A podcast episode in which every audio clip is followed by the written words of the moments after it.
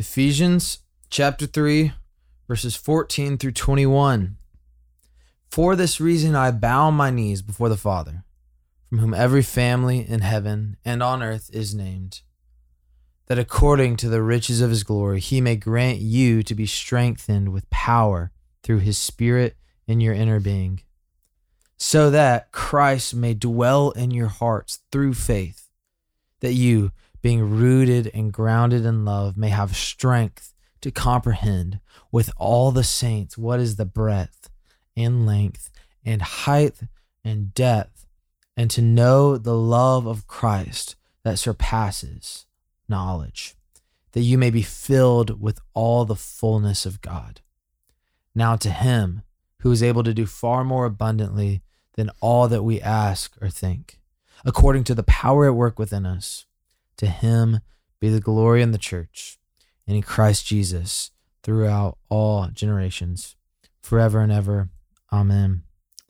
This Amen. Is the word of the Lord. Man, thanks be to God. All right. An amazing passage today, uh, a pretty well-known prayer. Um, and, you know, you were mentioning um, from earlier in the book of Ephesians, the, the great prayers of Paul.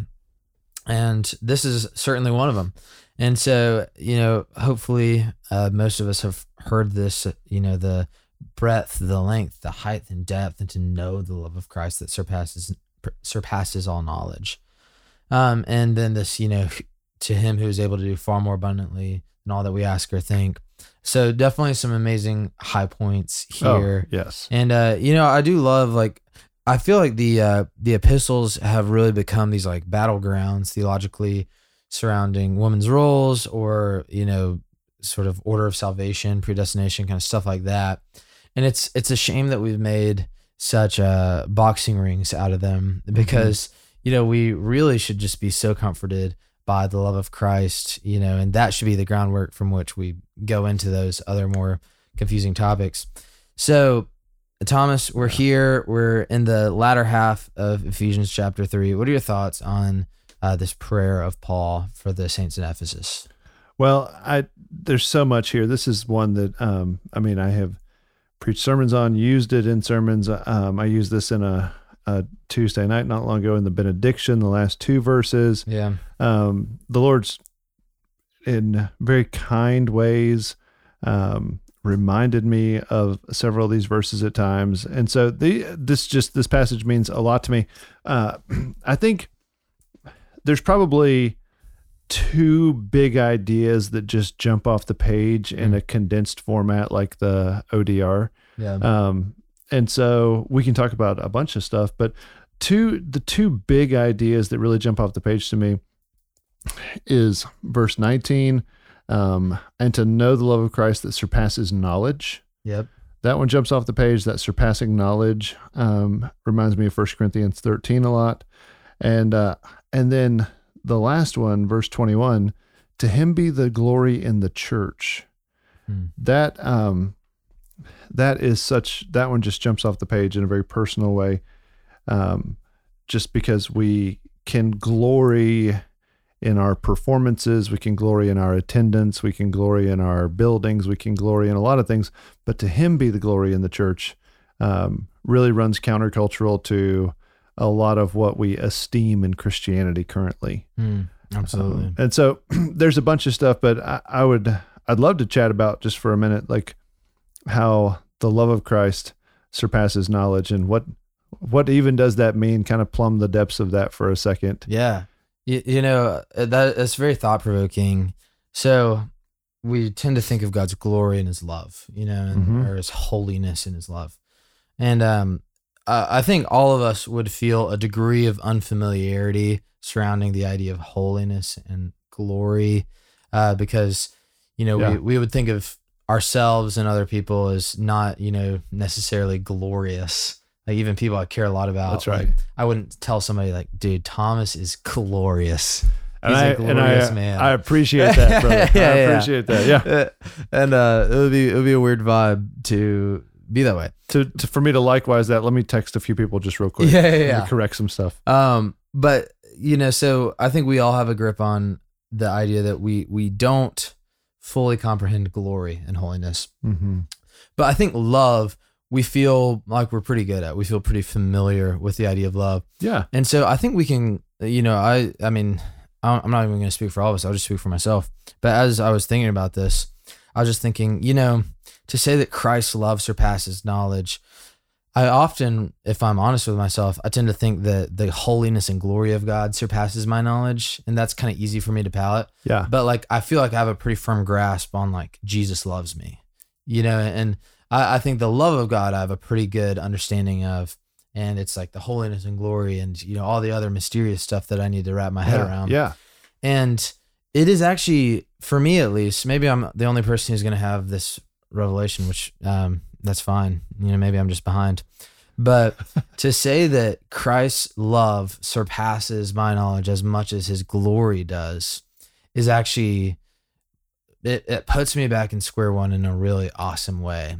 Yes. Because, you know, I think that's where we can kind of run into these paradigms of thinking Jesus loves me, but does he actually like me? You know, and, and oh, one hundred percent. Is Jesus happy to, for, like, is he willing to forgive me of my sins? But, you know, he's, he's kind of looking at me with this disapproval and this unimpressed glare and, you know, these crossed arms.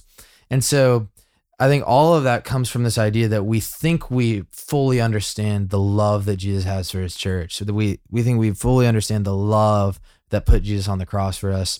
And the fact is, is that we just, we don't comprehend it. And it, mm-hmm. it far outstrips our understanding and our wisdom. And that's an amazing humility for us to rest in. Well, I think that's so well said and one hundred percent accurate. Um, and so I, I think, of First Corinthians thirteen in particular, let me just read those first couple of verses Please. To refresh our memory. It starts off and it says, if I speak in the tongues of men and of angels, so if I speak in tongues, yeah. um, whether it's a prayer language or tongues of other nations, yeah. um, but I have not love, I'm a noisy gong or a clanging cymbal. If I have prophetic powers, and understand all mysteries and all knowledge. Mm-hmm. So if I'm the wisest and the smartest and the most well-read, mm-hmm. and if even if I have all faith so as to remove mountains, but I have not love, I am nothing. Mm. You think about that compared to the love of God, which surpasses knowledge. I think what you're describing is almost like a helplessness being caught up in the raging rapids of God's love. Yeah. Deeper, wider, higher, mm-hmm. longer than I can even imagine. And, and I need to kind of unlearn some things like you just mentioned, that whole idea of, yes, God's going to forgive me because he has to by his nature. But at the same time, is he kind of frustrated that that is his nature? Yeah. Yeah.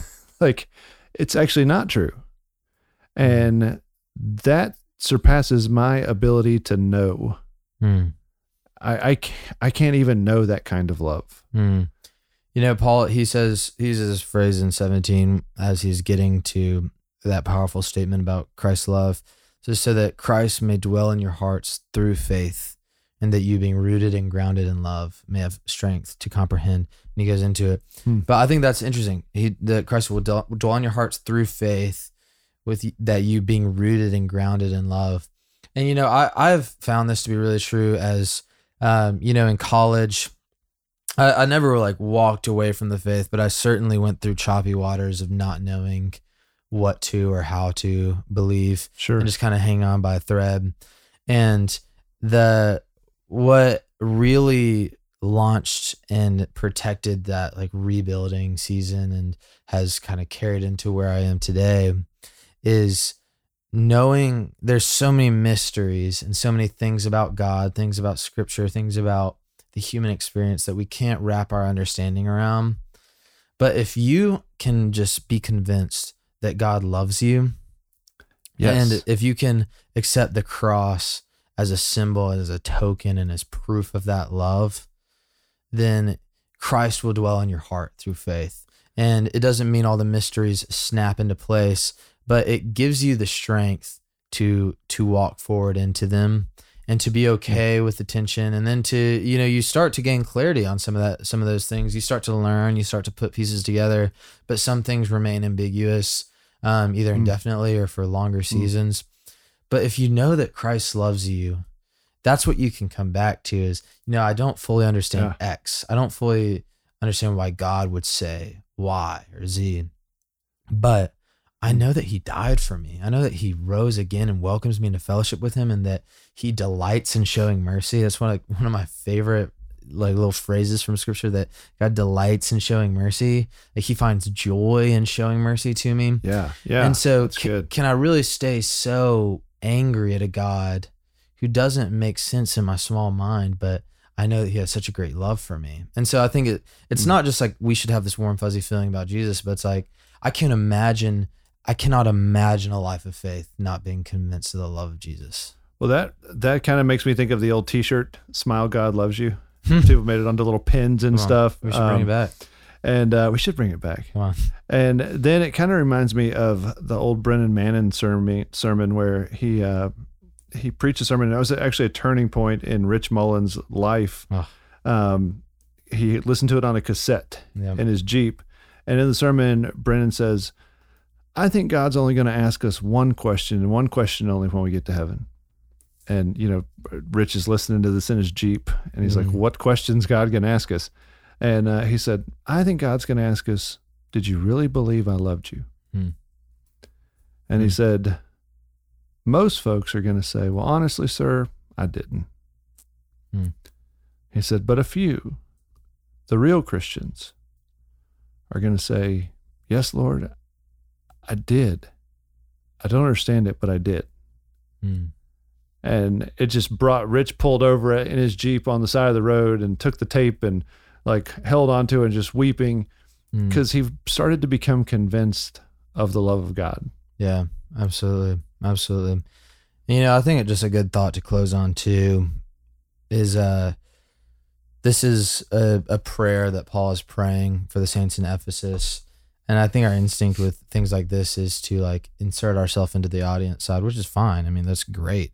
Um, but we should also be praying this for those around us and for yep. our churches and for the lost. Yes. You know, and I would say like, if you can only put yourself in the receiving end of like an Ephesians thirteen, like you just want your eyes to be open to the breadth and length and height and depth of the love of Christ, mm-hmm. but you don't really care about, uh, you know, like your coworker or your best friend or your parents or whoever, you know, you, you, you really just don't care about their eyes. Like that doesn't come to mind.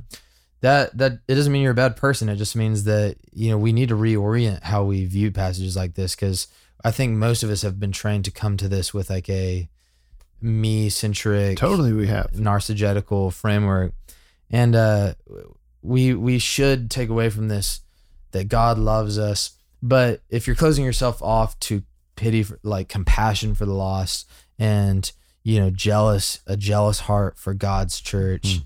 um, then you're the love of Christ is clearly not fully clicking into place. And uh, I would say as you pursue that, you know, I've found, and the more that I care about this spiritual health and salvation of our people, the more I am convinced of Jesus's love for me. Mm. And so yes, it's one of those weird things where in seeking other people's welfare, you find your own. Um, so, mm. you know, may, may this prayer be true of you. Um, but would it also be something that a sword that you take out of Paul's hands and, and wield for yourself today? So good. So for Thomas Nelson, this is Will Carlisle, and we look forward to seeing you tomorrow on our Daily Rhythm. Thanks for listening to Our Daily Rhythm. I'm Jason Dees, one of the pastors of Christ Covenant, and Our Daily Rhythm is a ministry of our church designed to help you more faithfully and effectively meditate on God's Word. If you ever have a question for us about one of our Bible readings or one of your own Bible readings, please don't hesitate to text us at four oh four, four six five, one seven three seven. Again, that's four oh four, four six five, one seven three seven, or email me directly at jason at christcovenant dot com. We'll meet you again tomorrow for Our Daily Rhythm.